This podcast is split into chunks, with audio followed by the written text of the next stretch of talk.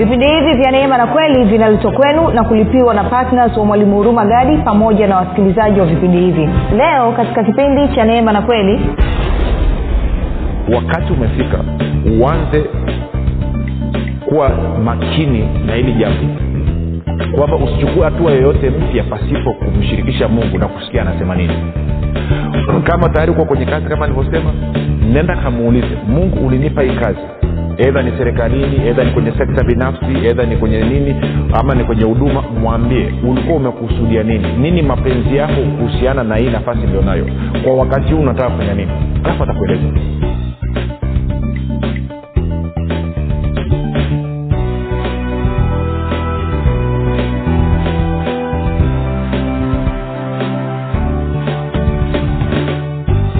Popote pale rafiki ninakukaribisha katika mafundisho ya kristo kupitia vipindi vya neema na kweli. Jina langu naitwa huruma gadi.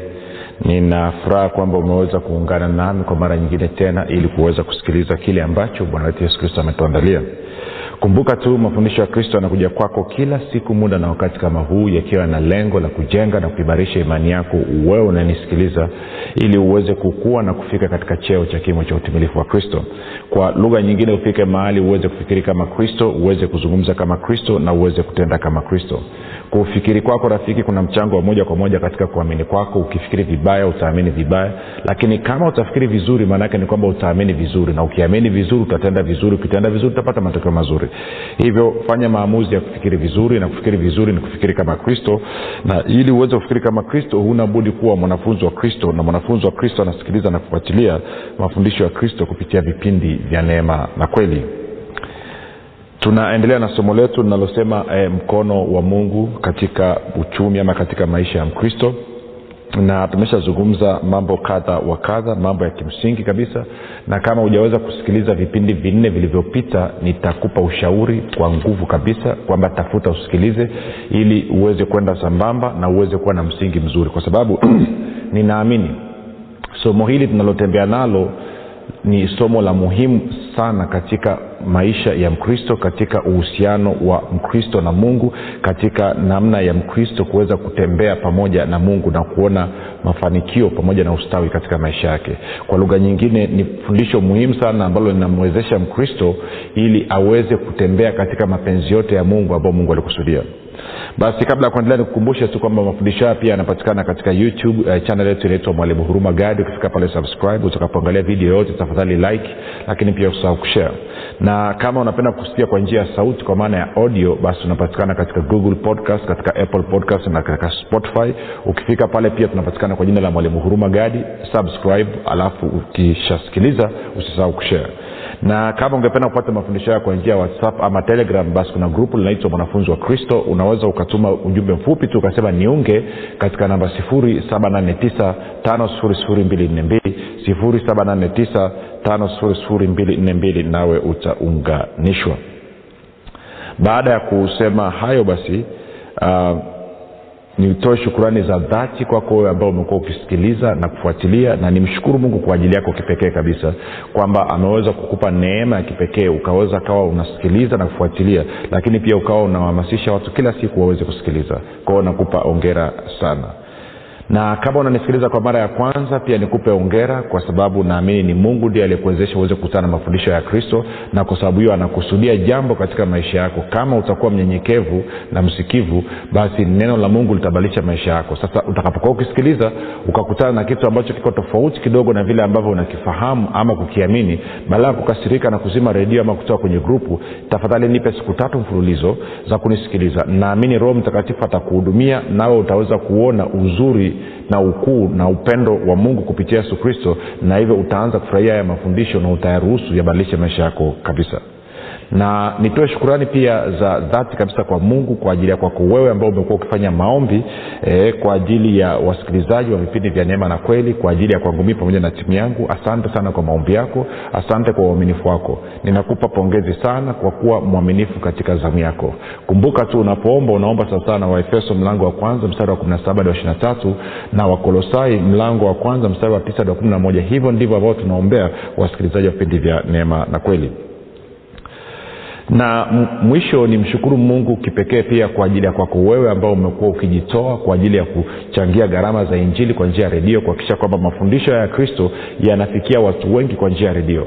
Kama ambavyo nimekuwa nikisema huko nyuma unaweza ukaenda ukafanya mkutano wa nje ukatumia milioni tatu tano sita saba na ukafanya mkutano labda wa wiki moja.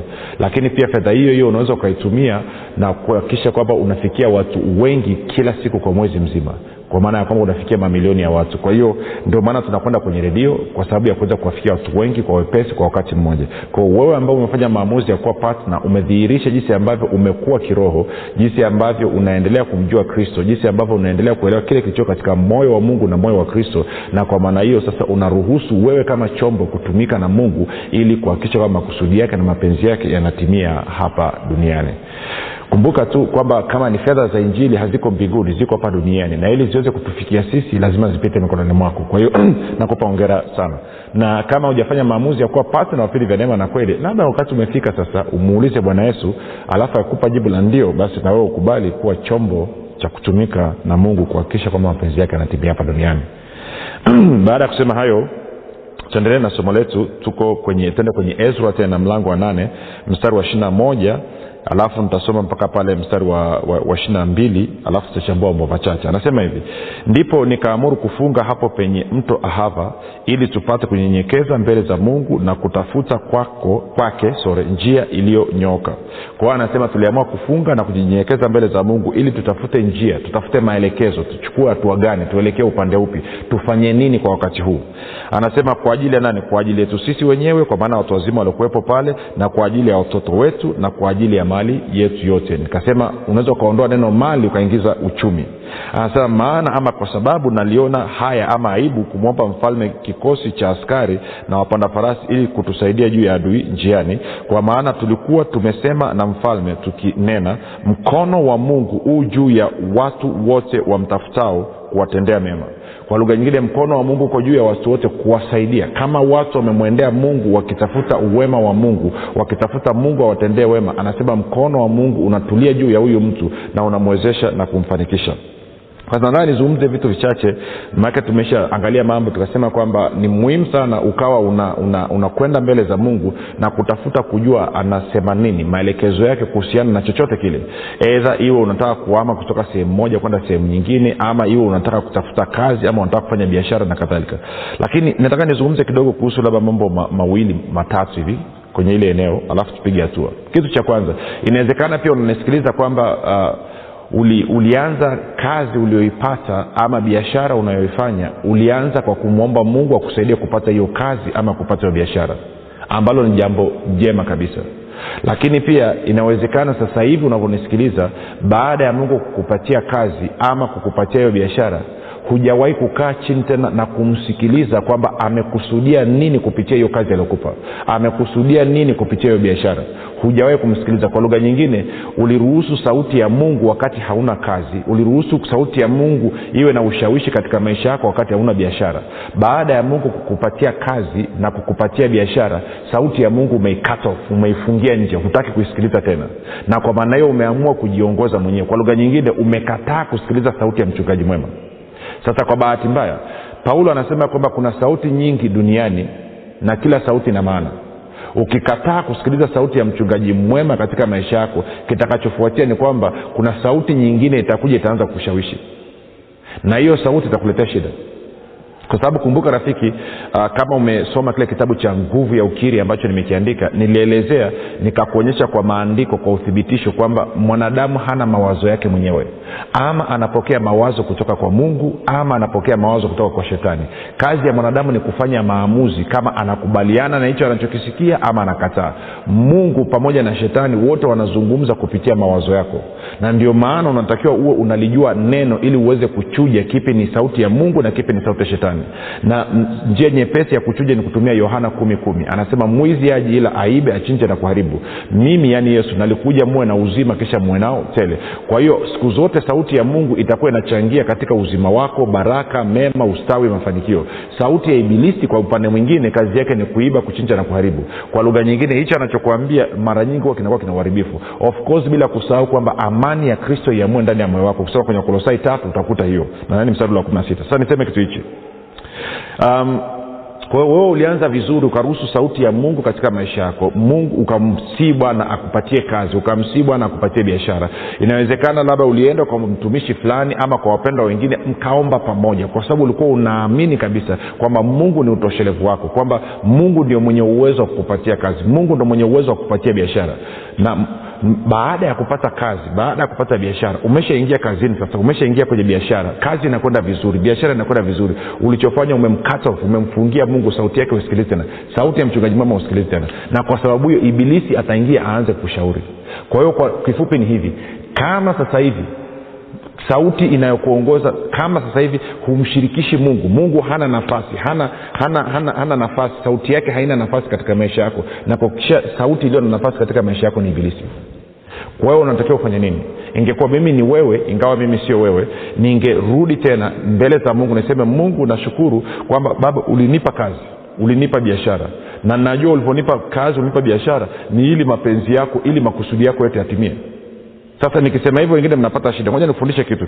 Tukajifunze kwa bwana wetu yesu kristo ambaye ndio kiongozi wetu ambaye ndiye aliyetufia ambaye ndiye aliyetununua ambaye ndiye ambaye aliishi maisha alikuja kutuonyesha mungu yukoje na baba yukoje na nini mapenzi yake. Ukienda kwa mfano kwenye yohana sita na mstari ule wa thelathini na nane yohana sita mstari wa bwana yesu anasema hivi kwa kuwa mimi sikushuka kutoka mbinguni ili niyafanye mapenzi yangu bali mapenzi yake yeye aliyenituma. Bwana yesu anasema yeye hajashuka kutoka mbinguni kuja kuyafanya mapenzi yake mwenyewe. Ameshuka kuja kufanya mapenzi ya yeye aliyemtuma. Nani? Mungu.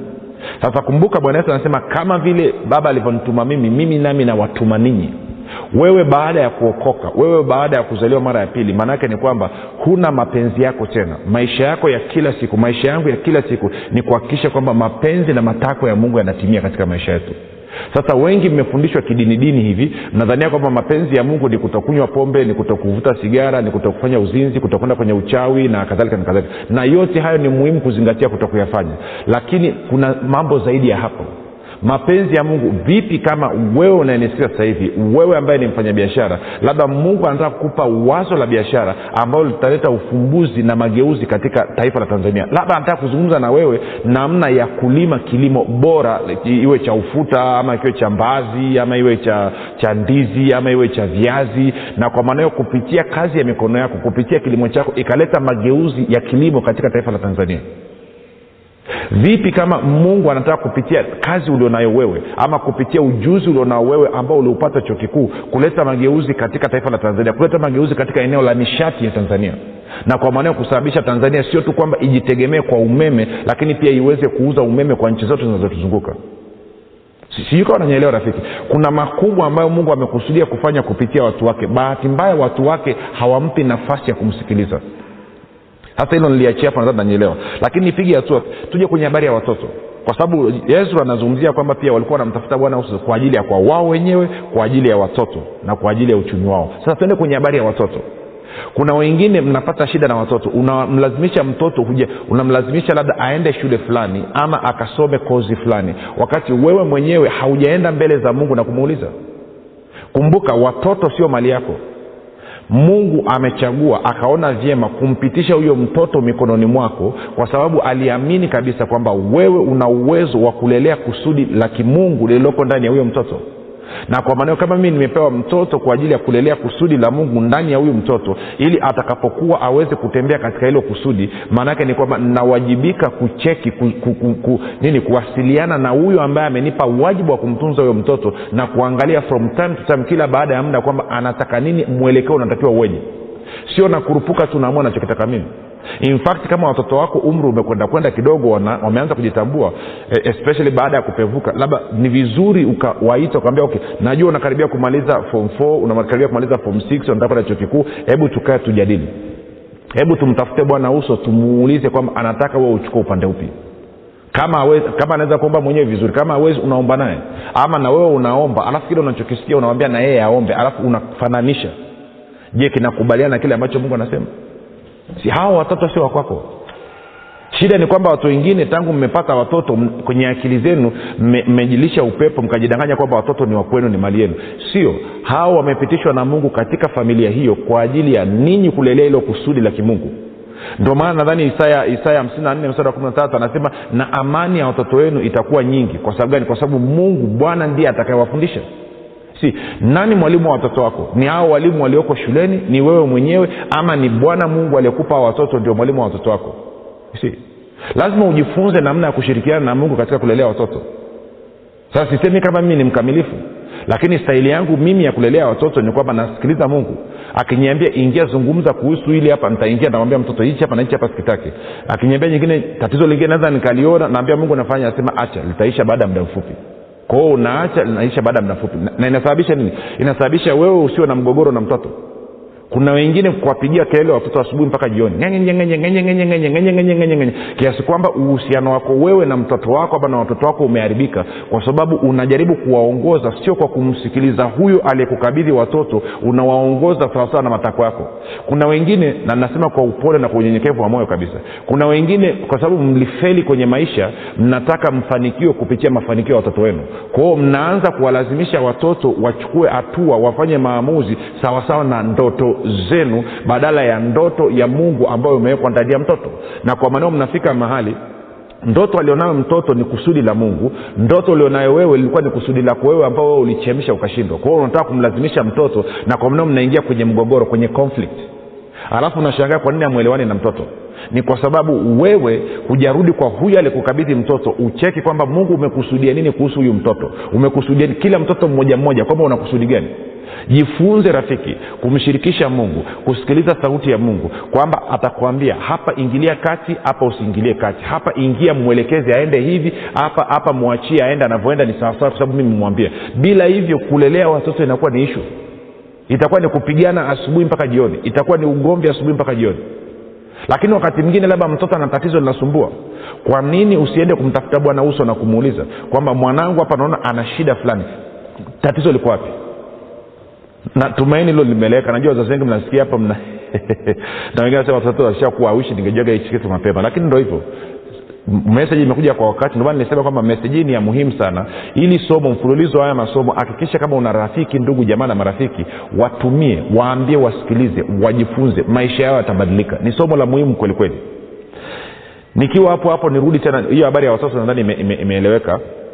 Ime, nichanganye mawazo ya mawili ya kwamba umeingia kwenye kazi umeamua kupata mawazo yako mwenyewe umepewa biashara na mungu umeamua kupata mawazo yako mwenyewe na, na kwenye habari ya watoto umeamua kupata mawazo yako mwenyewe. Lakini turudi kwenye sehemu moja kwamba uh, kuna wakati mwingine labda umemwomba mungu kitu fulani labda umemwomba akupe hela ya kodi ya nyumba ama umemwomba mtaji ama umemwomba umemwomba mungu akusaidie kwenye jambo fulani na kadhalika na kadhalika na kadhalika.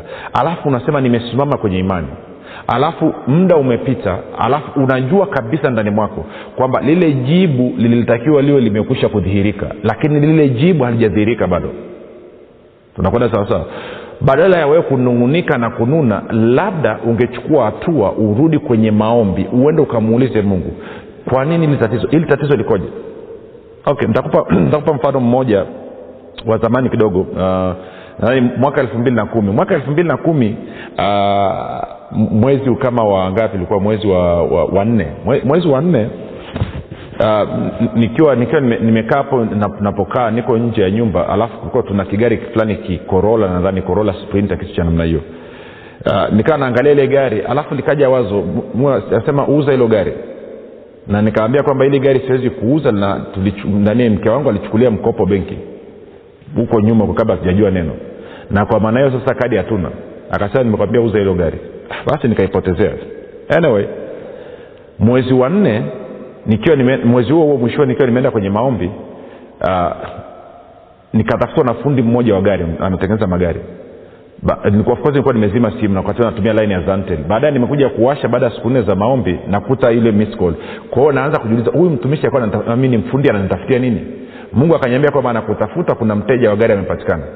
Kumbuka mi sina mpango wa kuuza gari kwao nilivyorudi nyumbani nimefika nimesalimia hapo vipi mko sawa sawa sawa sawa. Namuuliza mke wangu kwema anasema kuna, kuna kijana alikuja hapa anasema ameelekezwa na fundi kwamba tunauza gari. Kwao mara ya tatu hiyo tukazungumza zungumza hapa tukapotezea.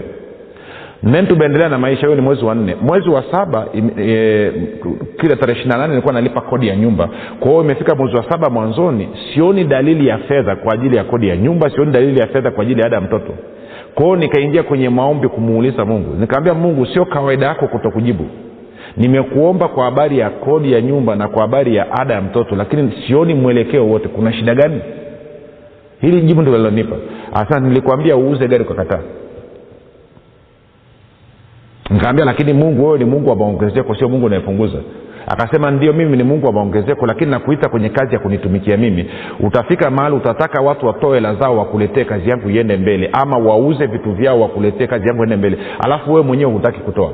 Kwao nataka uanze na hichi hichi ulichonacho. Na ndo gari pekee ndio nayo. Na ndo ya mwisho hiyo. Kwao nataka uanze kwa kuiuza hii. Siku ananyelewa then nikasema okay kama yule mtu bado anataka kununua hamna shida. Kwa hiyo wakati napanga kwamba mke wangu akija nitamwambia mtafute yule mtu. Yeye alikuwa ameenda mjini huko huko mungu akazungumza naye kwenye daladala. Kwao alivyorudi akarudi straight kwa yule mtu. Akamuliza bado nataka ile gari? Yule mtu akasema ndio bado nataka ile gari.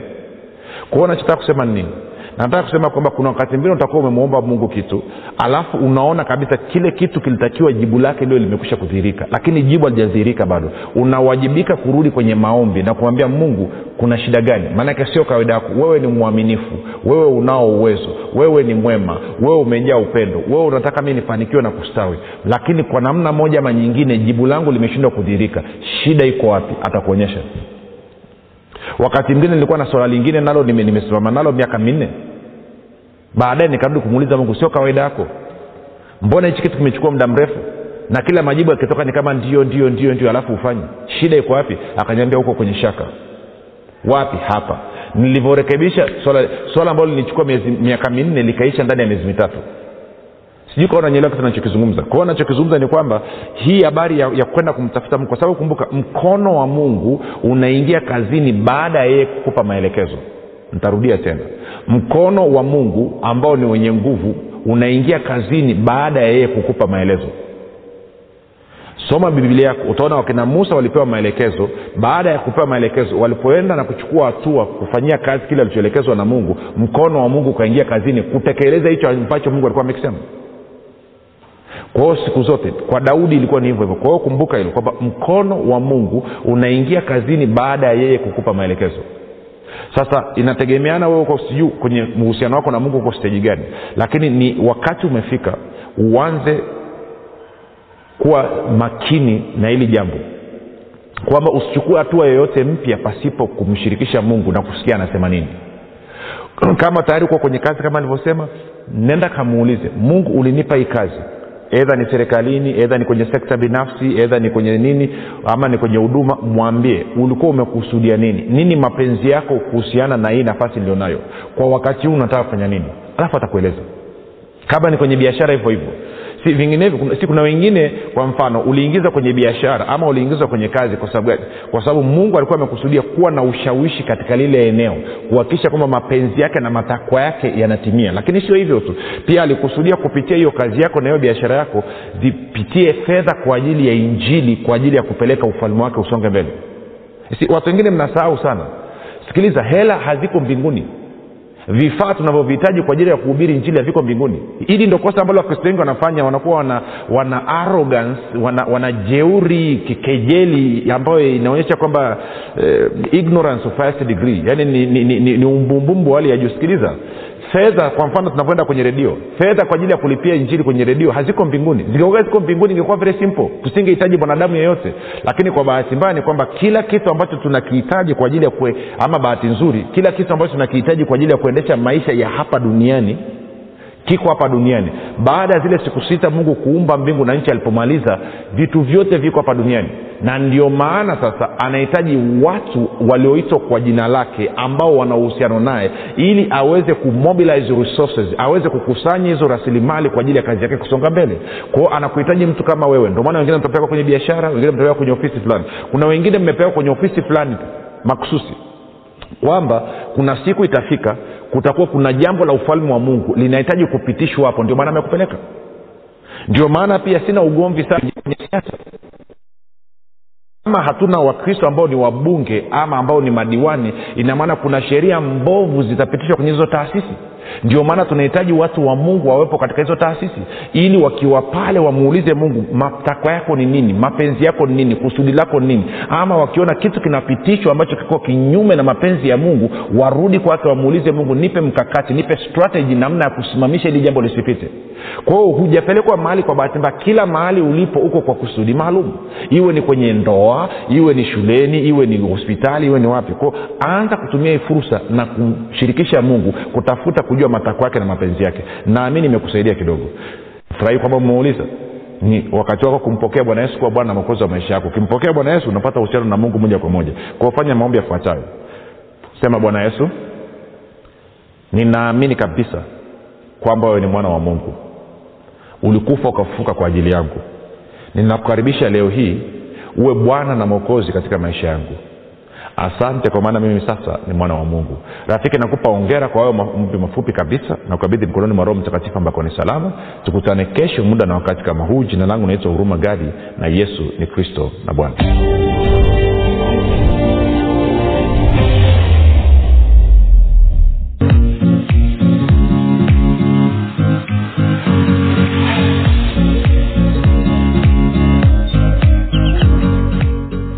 imani makini siri ya ulinzi ustawi na mafanikio. Ni kitabu kipya kilichoandikwa na mwalimu huruma gadi. Ndani ya kitabu hiki utajifunza imani ni nini na nini tofauti kati ya imani na kuamini. Utajifunza hofu shaka na kutokuamini ni nini na ufumbuzi wa kuziondoa katika maisha yako. Na pia utajifunza jinsi ya kuwa na ujasiri na hivyo kuwa na udhihirisho mkubwa wa imani. Pamoja na jinsi ambavyo imani inashirikiana na neema ili kumdhihirisha kristo anayeishi ndani ya mkristo. Zaidi ya yote utajifunza jinsi ya kutumia imani na nguvu ya mungu kudhihirisha na kuumba chochote unachokitaka. Zaidi ya yote utajifunza jinsi imani inavyotenda kazi kwa kushirikiana na uvumilivu ili kumfanya mkristo afaidi ahadi zote za mungu hapa duniani. Rafiki maisha yaliyojaa uzima ushindi ustawi mafanikio furaha amani na maajabu yanakusubiri. Piga simu sasa kupata nakala yako.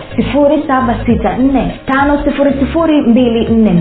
au 789 au 673 imani makini siri ya ulinzi ustawi na mafanikio. Kwa shilingi elfu thelathini tu unapata nakala yako